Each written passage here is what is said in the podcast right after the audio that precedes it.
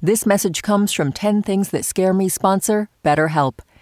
If you had an extra hour in the day, how would you use it? BetterHelp Online Therapy can help you figure out what's most important to you so you can prioritize it. Learn to make time for what makes you happy. Just fill out a brief questionnaire to get matched with a licensed therapist and switch therapists anytime for no additional charge. Visit betterhelp.com slash 10 things today to get 10% off your first month. Listener supported. WNYC Studios. Hail to Dorothy! The Wicked Witch is dead! Hail to Dorothy!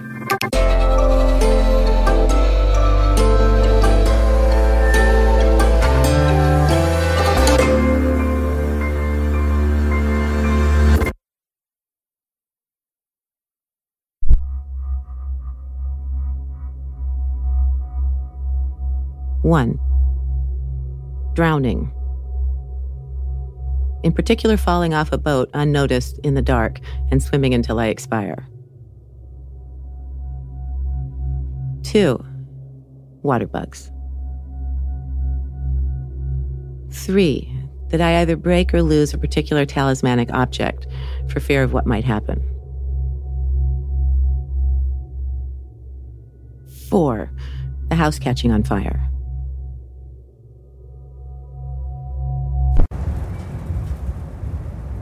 I have a dog. His name is Pinky, although he's not pink at all anymore. Uh, that I've had all my life, 57 years.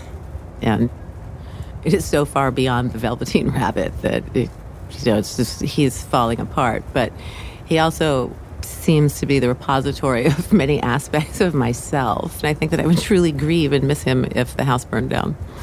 And I don't know that I would be able to interpret it as something other than a very bad omen.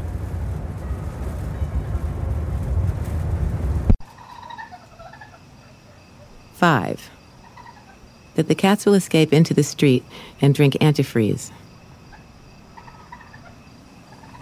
Six, teaching someone to drive. Seven, being late.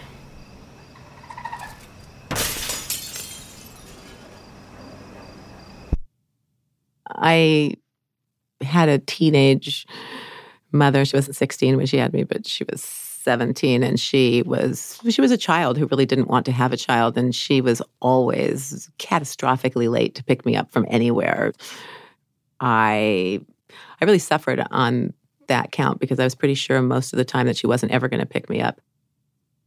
So I don't know why I had this sort of ridiculous hope that it wasn't going to happen. Um, but you know, she was she was young and irresponsible and sort of a scary person to be with.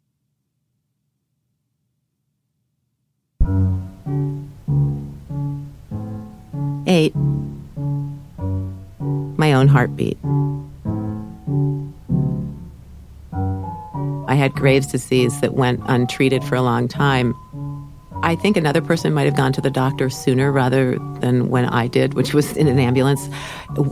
But for my Christian science training, which has left me terminally confused about illness and inclined to deny being sick.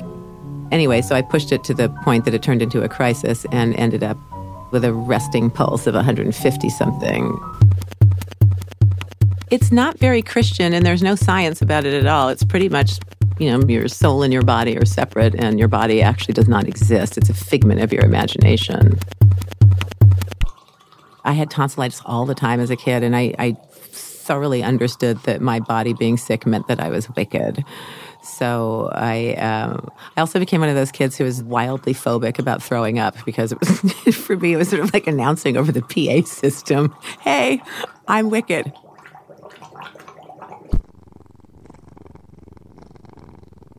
Nine. Subways that go under the river, and elevators, both because I'm claustrophobic. 10. That a raccoon will get in the house in the night and kill the cats. Because of my claustrophobia, I often leave the door open at night. um, the back door literally open.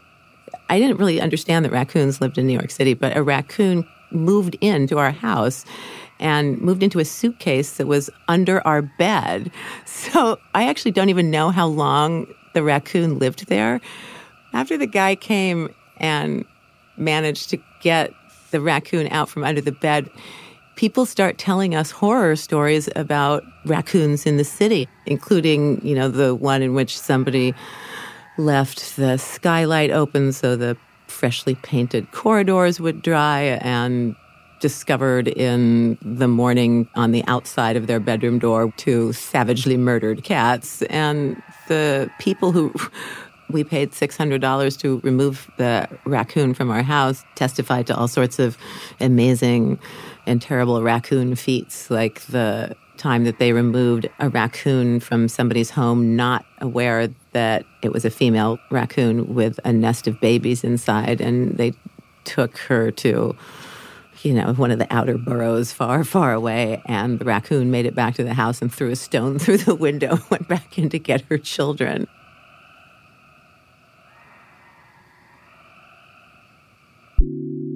My name is Kathryn Harrison, and these are 10 things that scare me.